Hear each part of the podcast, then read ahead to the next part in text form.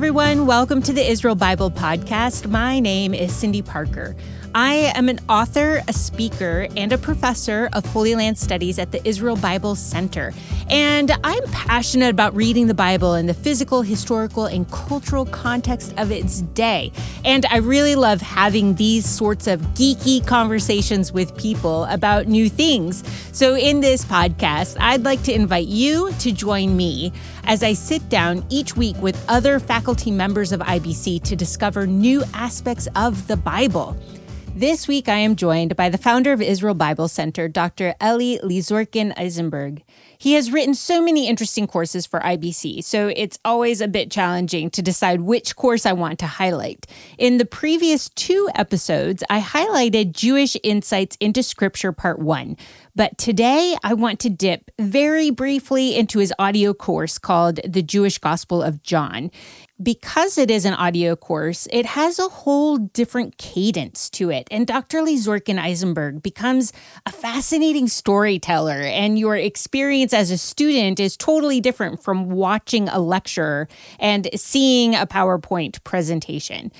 In the past five years or so, I've become so interested in unraveling some preconceived ideas I had about John 4, which is the place where Jesus meets the Samaritan woman at the well.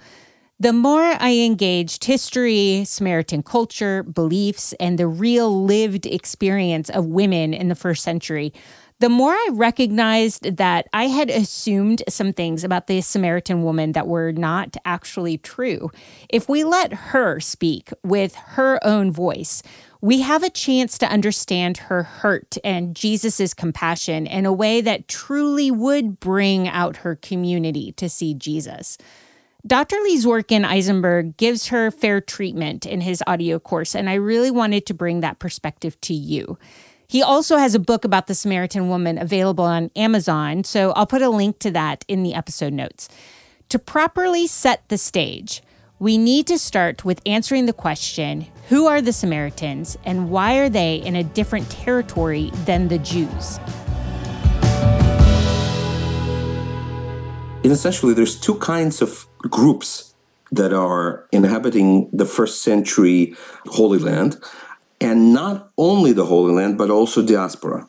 Those that could be called Samaritans and Samarians. Okay, now Samarians are essentially people of the area of Samaria. They were told in Second Kings 5, I think it is, that they were some people brought from overseas as part of the dispossessing and removing the pillars of community, bringing them to not their land and switching them around. And that's what all kings did. This is what Stalin did. This is what everybody did. Uh, they knew that this is, was a very, very powerful way to do it. Now, there is another group of people that exists up until today. Now it's it's barely surviving. It's maybe a couple of thousand people at that. They call themselves the Samaritans. They do not believe that they are the ancestors of those Samarians, the mixed group of people. They're not those people. Those group of people came who did they come to? They came to one of the people that, that, that the people that were uh, rebuilding Jerusalem, and they were rejected. Remember that? So they wanted to help somehow with the rebuilding of Jerusalem, and this is a very awkward story. You know, a very awkward story. But they were rejected for one reason or another. It's a different topic. But these are the people that say there is no way under heaven we could have possibly been this kind of people because we thoroughly believe that this is a huge mistake to depart from the real mountain of God. Zion is for the Israelite apostates. They're the people that have gone wrong. We are the real Israelites. So the Samaritans call themselves Shamronim, uh, and in Hebrew, you're hearing, in Aramaic and Hebrew, you're hearing, they're the keepers of the ancient traditions. Now, it's interesting. They have uh, they have a Torah, uh, the Samaritan Torah, that's written in the alphabet that predates the Hebrew that we're using today. They, they also have a Torah. Now, their Torah is extremely similar to the Torah of the Jewish Judean tradition but it is different in, in some in some places. I won't go into detail as to where it's different exactly. This is an interesting point. Think for a moment about all you know about the stories of the patriarchs and the wilderness wanderings and the Israelite approach to the land of inheritance. Within the books of Moses, how many times is Jerusalem mentioned? Once. Well, maybe twice, but that's a fascinating geographical issue I don't want to get into right now. Now, think of how many times the city of Shechem and the mountains of Ebal and Gerizim are mentioned so many times.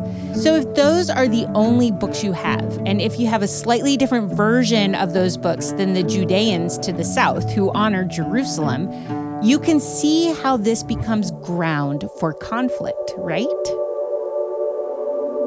But the point is that in the ancient time, there was a, a big debate about who was the true Israelite. And what was different back then is that Samaritans were not just a couple of thousand people as they are today. Today, they're just completely irrelevant political and religious group. They're nice, exotic. When you're in Israel, go see the Samaritan Passover. It's they still sacrifice. It is a sight yeah. to be beheld. It is yeah. a sight to be beheld. It's really worth it. It truly is worth it. It's fantastic. Go visit. Okay, it's in in in Shechem, um, nearby there. In Shechem, but nearby. Yeah, on Mount Gerizim. Yeah. Gerizim. But at that time, in the ancient times, the amount of Samaritans and amount of the Judeans were we we can't tell for sure, but we think that they were closer to equal in other words, we're not dealing here with a minority, small group of people, but we're talking about fairly large group of people sandwiched between Judea and, and Galilee. So Judea, Samaria, Galilee. Now, uh, they were very mean to each other. A Jewish soldier priest had once destroyed one of their temples. It's bad blood.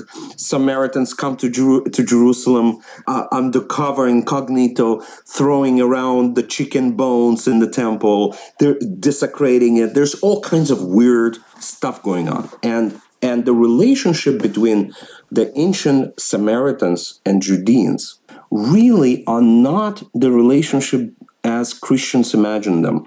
Christians imagine them to be as a relationship between Jews and half Jews. This is the this is how traditional Christianity explains the Samaritans. Samaritans, they say, were the mixed group of people, and the Jews did not like them for that reason. Now, this is crazy because Israelite faith back then and now does not mind non-Jews. Okay, as long as they become Jews, as, as long as they join the faith, they can rise to the level of Rabbi Akiva, one of the greatest uh, sages of Talmud, who was a Gentile who couldn't read Hebrew until he was 40. By the way, this is a good example for you. Perhaps you 40, 50, 55, you haven't started Hebrew yet. See, Rabbi Akiva became one of the greatest rabbis of Judaism. At 40, he started. So you don't need to become one of the greatest rabbis of Judaism, right? You could just begin learning Hebrew and begin discovering the treasures of the Bible under the English translation. But I'm just going a little bit to the side. So, coming back to this issue. But it is more a question of they are claiming to be the true people of God and the Judeans are claiming to be the true. Yes, exactly. It's it's uh, the very best connection that I can make a reference to in the modern setting that I'm aware of is really the connection between Muslims of Shia and Sunni background. Now, many years ago, 10, 15 years ago, back under George Bush the Younger, uh, there was, uh, you know, wars between Sunni and Shia going on. I mean, crazy. I can't even remember where, Iraq probably, but they were blowing up each other's mosques. They're they're doing like horrible things. And to a, an unsuspected Westerner, whether believer or not, or or not, it looks weird. It looks very strange. I mean, it makes some sense for radical Muslim to blow up a church. It makes some sense. I mean, if you hate it so much, right? and you want to cleanse the cleanse the, the the world, God's world, from this terrible evil. Okay, you can you can do that. That's the justification of the radical terrorism uh, of any kind. In this case, uh, radical Muslim terrorism. But when Muslims actually kill Muslims, right? It makes no sense to us because we we think of Shia and Sunni you know, like Protestants and Catholics. And maybe it happened once in the 16th century, but not now. But but the truth is, they were both Israelites. So to other people, they, these were all. We can say they were all Jews, but that, that would not be correct. They would, they, they would say they were all Israelites the Judean Israelites and the Samaritan Israelites. And this is why uh, in my course, I almost always refer to the Samaritans not just as Samaritans, but as Samaritan Israelites in order to keep training person's mind to go away from the what they've been taught for so many years that these guys are not Israelites. They're they they may be quarter Jewish, maybe they have a Jewish great great great whatever. No, in their mind, they are Torah loving Israelites. They are the ones that are sticking to the original mount of God's blessing. This is the mountain where Abraham had sacrificed Isaac. This is the mount where the you know the blessings were were pronounced. So from their standpoint, it is the Judeans that have left the faith.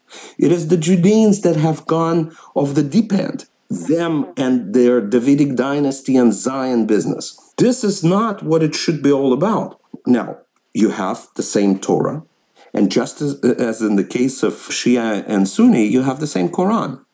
But then you have other things, different, uh, whether oral or written, later developed, obviously written, uh, but mostly oral in the beginning, traditions that help to apply certain certain things. For example, the Samaritan Israelites had a Levirate marriage. Kick in, this protection of Levirate marriage, when a brother uh, must must marry the wife of the deceased brother, must impregnate the woman, leave those children. Uh, if there will be children from that brother, he would not get that portion and raise this these children as those who do not belong to him. There's a lot of sacrificing that was supposed to be happening in a Levirate marriage. So Samaritan Israelites said, yeah, there is a Levirate marriage. Of course there is. But as long as the marriage was not consummated. So in other words, if there was an engagement, but there was no consummation marriage, the Levirate marriage can kick in. And the and the Judean Israelite says, Are you crazy? No. It's marriage would have been already consummated, and then the protection of a Levirate, uh, Levirate marriage in the ancient society is allowable. Now, there's there's many, many, many different things of that sort. Okay, so they would have one Torah, but the application of the law would be sometimes sometimes different. And so, so we have Jesus, as you noted correctly, and uh, pretty much everybody notices when they preach through the Samaritan woman that it was necessary for Jesus to go through Samaria. So, why was it necessary? And this is where I think if you take the course, you will be blown out by some of the insights that you probably never thought about, never picked up on before. One of them is that you can't really understand John's gospel unless you read it in the backdrop of the prophecies of Ezekiel. Now, there's nothing wrong with reading it in the background, prophecies of Ezekiel, but why Ezekiel, right? Why Ezekiel? I'll give you one example. Remember when Jesus says that, uh, and whoever believes out of him will flow the rivers of the living waters, the scripture says. And of course, if you go look for that scripture, you're not going to find it because there's no scripture like that unless I was going to say. Jesus is referring Ezekiel. to Ezekiel. Yes. And unless Jesus is saying he is that temple from that vision, Ezekiel's vision, and when when he comes close, the waters are bursting open and and flowing from from that eschatological temple to the entire earth and bringing that much needing life to even to the point that the Dead Sea becomes alive. right? There's some, this incredible, incredible imagery. And only if you realize that Jesus through John's gospel, it's not really Jesus. It's more, it's more, it's more John. If he's if he's the author, it's John who sees Jesus the way he sees him because others see him differently, and he sees him as the constant fulfillment of the what's going on in the book of, of, of, Ezekiel. Now, another thing that's going on in the book of Ezekiel, one of the main kind of thematic things is, is that there is a court case being administered. And the Lord is, is saying, enough. I am going to bring judgments against judgment against the evil shepherds of Israel. I am the good shepherd of Israel. I will come. And so in John's gospel, Jesus says, I am the good shepherd. And that and this is all of a sudden when you begin to realize little by little, little by little, that in John's gospel, everyone is testifying. This is a court case. This guy's witnessing, this guy's witnessing, that is witnessing, that is witnessing. Sign, sign, sign, sign. Are you not convinced yet? Oh, I love it. So so that it. So the court, the the cloud thickens and the court is in session, and you know, God is judging, but also the reader, the hearer, because nobody read. Back then they heard it.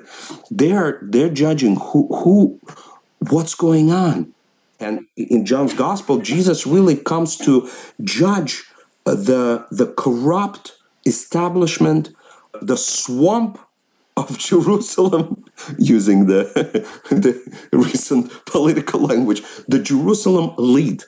That's who, who he's judging. Now, okay, this is a little bit of a background of what's going on in John's gospel. Now, he gets to this place where it's very, it's truly amazing place because when you get to John chapter four, four is it right? Is Samaritan woman. Um, we're told almost right away that this conversation between this thirty-something Judean Israelite and who knows how old Samaritan woman is taking place near the place of burial of, of Joseph's bones. And this is amazing because if you're paying attention, you go very, you kind of, you can go fast, and it's good to go fast because it's good to read the Gospels in the in the whole set in one setting. But just like in the movies, you have to kind of zoom in and go slow on some places. On some, like in sports, the cameras do that. You know, concentrate on the moment when the ball enters the gates. You know, uh, and this is the kind of place where you kind of have to go slow and have to say, why? Why, why do we need to know that? Why do we need to know that what is about to transpire that was so important that that Jesus, you know, I, this is not for you because you know this a lot better than me, but basically Josephus Flavius says that it took six days to to for Jews to go from Judea to Galilee. They had to cross the Jordan, walk on the other side, cross it again, and it's three days if you walk through Samaria. But the problem is, you may get beat up, you may get mugged, it may not end well for you. Uh, there's all kinds of problems. So most Jews prefer that kind of way. So therefore, John's statement that that Jesus had to go through Samaria it makes a lot of sense, right? So why did it? Why is it so important that he had to go? Now, remember the Ezekiel in Ezekiel, the Good Shepherd, it's amazing. In Ezekiel, Good Shepherd is going to reunite the north and the south, the northern and the southern kingdom of Israel. He, the Messiah, the Lord Himself, when He comes to judge the false shepherds of the house of Israel, He will reunite somehow the north and the south. In other words, you cannot be king of Israel if you are not the king for the entire Israel. And I don't mean the church, I don't mean Gentiles grafted in. This is not what I'm talking about. I'm talking about you cannot be the king of Israel is if you are just the king of Judea. You must be the king of the entire Israel. And could it be that this is exactly what's going on here? Could it be that this is why Jesus, as the good shepherd, had to come through Samaria, had to have this life changing civilization changing conversation with this I don't know what age woman, but certainly not a woman of loose moral standards as we have imagined her to be. How do I know that? Well, first of all, and most of you know that. Most of you, for most of you, this this story bothered you a long time ago already. I I'm, I'm not the first one to that brought out this um, this bothersome feeling. But again, if they've heard things for a long time, sometimes we forget to go back and question them and so it is good to have the reminder to go back and question because I also grew up with people telling me that she was a woman of loose standards and sure. was shamed. And I think that's actually not in the text.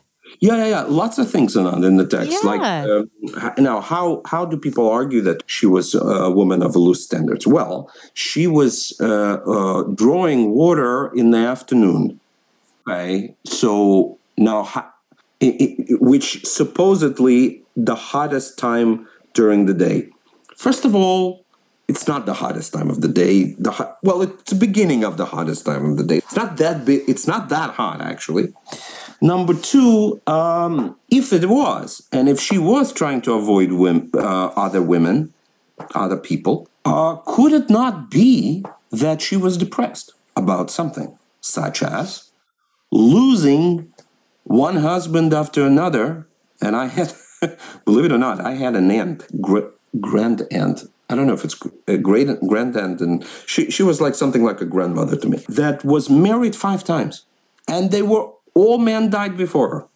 Okay, and the guy that I remember, this guy Benjamin, a very old Jewish person, Jewish guy, elderly, elderly Jewish um, uh, person. I remember he was very, so, so sweet. I was a kid. I think he was number five or six or five or six. And people die, things happen. And there is no shame. There wouldn't have been shame at that time if she had a husband who died. But it becomes a financial issue potentially. Yeah, it could, it could become. No, no, no. It, it, what, my point is that we don't know squat. Right. what went on there. Right. This is my point. My right. point is just most of what's been built on this, been built through imagination of clergy that essentially are not justified. There's not a shred of evidence that would qualify this woman to be a, a, a, woman of ill repute, especially because if she is a woman of ill repute, and remember, the Samaritans were not people of, of loose moral standards, they were highly esteemed religious community who just happened to disagree with the Judean Israelites how they do it, but they had their own religious way to do it. And they would not tolerate anything like this. But when, after meeting Jesus, she comes back and says, Wow, come and see. What do they do? They drop whatever they're doing. The entire village comes and follows her to check out a Judean. Makes no sense. You see, it makes no sense if she is that which she is portrayed so often to be. But also, let me show you how else uh, misinterpretation of this text or any other text could easily take place. When Jesus walks, uh, uh, uh, talks with her about the husbands, and there's two ways to to say how he says it. One way to say it is to imagine Jesus to be a bit of a jerk, and that is to say, and he would say something like, "Yeah, you had how many husbands?" And the guy you're now living with, you know, he's not a husband at all. Go call him. The, the, the, problem with this kind of Jesus is that not the, that's not the kind of Jesus that we meet in the pages of the scripture. We meet uh, someone who's entirely different. So I think that the kind of person that we meet in other pages of the scripture and the kind of person that we have met personally through our own experience with uh, with Jesus is that he is kind and compassionate. And so, therefore, it's very possible to reread this, the same text with a quite a different feeling of Jesus in correspondence in, in relation to Samaritan woman to say, I know your pain. I know about this. I know what happened to you. And you see, we don't know why she was avoiding. Because remember that story about Tamar? Judah had three sons. Two of them died with Tamar. And Judah said, Yeah, uh, I'll give you the third one. I have a lot of them. No! He said, "No more over my dead body. I'll keep you. I'll I'll keep giving you, feeding you promises. I, I am willing to transgress uh, the the you know the developing Israelite law. I will not give you justice, but I will not give you my third son because that's the only thing I have left. Now, of course, Tamar does the heroic act that is not condemned at all in the Bible and pulls through the birth. What is it, grandfather of King David, right? Peretz? Oh, great. Or great grandfather, right? The point no, is. Great great. Or great great. But the point is, the line goes through Tamar. Now, why am I talking about Tamar? Levirate marriage and the- that's it. So that's the thing. Imagine if this is a woman I'm imagining her to be, and I'm justified just as a possibility, to be about, uh, let's say, 45 years old, let's say, maybe a little bit more. A woman that has deep sadness on her face because of the kind of things that happened to her, whether it was through divorce, whether it was through sickness, which is was all over the place back then. Whether it was through inability to bear children, I, I don't know what exactly had happened. But and it, if she was avoiding somebody it could have been for those reasons. And you know well no when you're depressed you don't want to talk to people. This is what happens you know and when you're depressed this is the most important thing for you to do actually to get out and talk to people but that's not what you want to do okay? So there's so many and i'm not saying she was depressed. I'm just saying that there is there is uh, possibilities. And how do we know this is not taking place in the winter?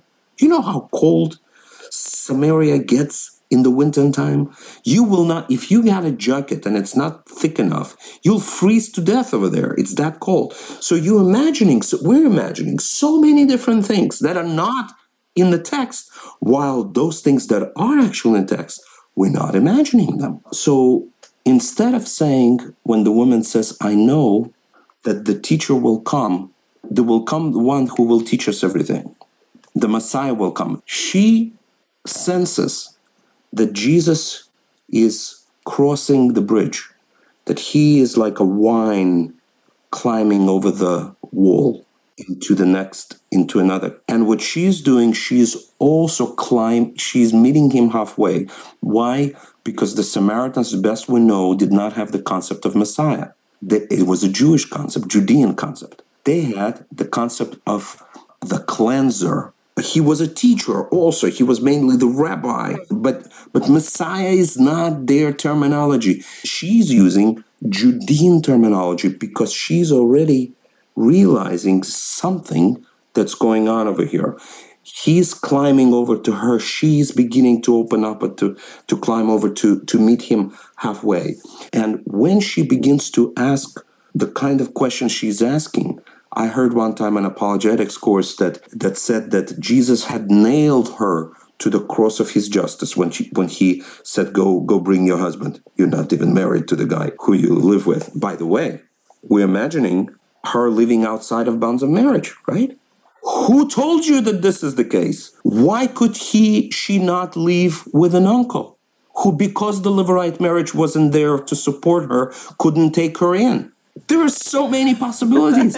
right. You see, do you see? So all of the sudden, all of the sudden, instead of a 20, 20 25 year old young woman who's who's out to get man, you may be looking at actually a 50, 55 years old woman. You have no idea who has suffered much. And this is why I made such a big deal about the bones of Joseph. Because I think the reason they're mentioned is because they're in one way or another mirroring out the story of Samaritan woman. Samaritan woman suffers much in her life and in the end is crowned by meeting the Son of God Himself, brings salvation to her entire village and her entire little world receives salvation. In the same exact way that Joseph even though he was truly spoiled brat, but he suffers eventually an ungodly and over exaggerated punishment that's given to him by his by his horrible horrible brothers. Uh, antithetical to brotherhood. And yet all of the suffering ends with the salvation of his little world. You know people when i was working through the, john's gospel used to be a blog I used to write a blog called Jewish Studies for Christians. And quite a lot of people followed me through this study, little by little, over like four years period. And people would write to insights like this. They would say, you know what it made me think about? I said, I'd say what? And they'll say, how much more are we missing? This is the real, this is the real bad news here. The good news is that so much of this insights is collected in one place, this resource that we call the Israel Bible Center.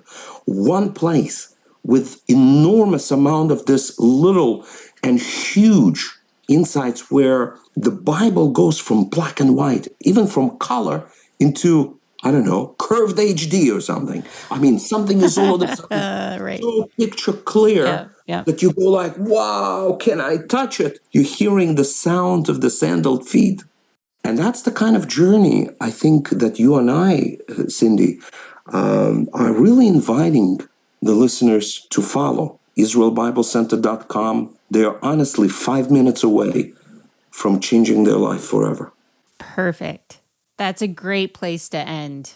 Thank you for inviting us even into the audio journey of that course about the Jewishness of the Gospel of John. And maybe even some people didn't know that there were audio classes as well as the videos because we specialize in having all of these videos that are amazing, but they can also take this journey on the audio version. Exactly. This is also better in the sense that if you don't have a strong internet connection, some people do live even in the Western world in the places where actually internet connection is not as strong and the audio is a lot lighter. Thank you so much. I know it's really late where you live. We are in opposite places on the globe, and yet it is so fun to be able to come together and have this time to just talk about these really geeky, interesting conversations. They're so much fun for me, so stimulating. So, thank you for being part of the podcast. Thank you very much for having me.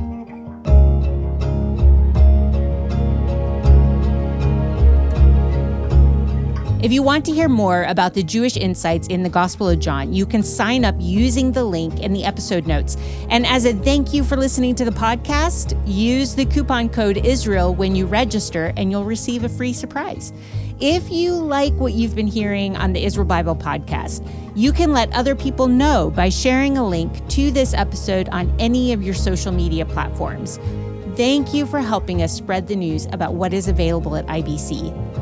Thank you to Jeremy McDonald with Mason Jar Music for mixing, editing, and crafting all the good sounds that you hear. And thank you for being curious about the world of the Bible.